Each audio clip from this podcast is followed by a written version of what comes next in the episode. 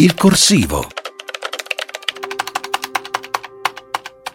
L'emergenza idrogeologica del Paese è una priorità della politica?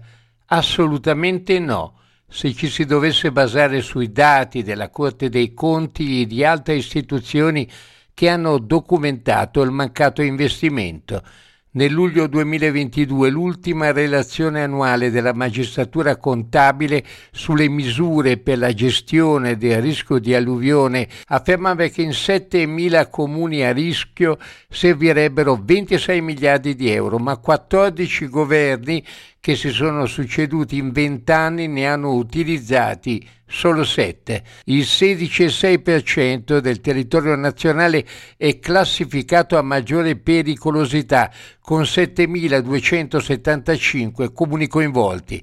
In 20 anni sono stati finanziati solo 6.000 progetti per 7 miliardi, a fronte di 26 miliardi effettivi di fabbisogno.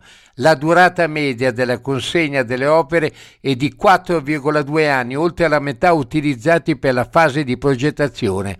Nel febbraio 2022 la Giunta dell'Emilia-Romagna approva la graduatoria di 13 progetti di intervento per 17 milioni tra Modena, Ferrara, Fidenza, Rimini e Sala Bolognese. I tempi medi di consegna sono di 13-32 mesi, molti non sono ancora stati consegnati.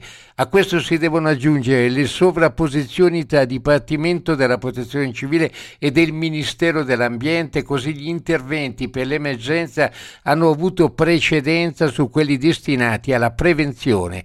I progetti per la riduzione del rischio inseriti nel PNRR valgono 2,4 miliardi. Ora bisogna rendere operative la legge 233-2021 del governo Draghi il decreto attuativo della legge che converta la 186 del 2022 del governo Meloni, quella che stanzia 2,5 milioni per formare e reclutare personale da impiegare in attività finalizzate a mitigare il rischio idrogeologico e rafforzare il contingente dell'autorità di bacino distrettuale dell'Appennino meridionale.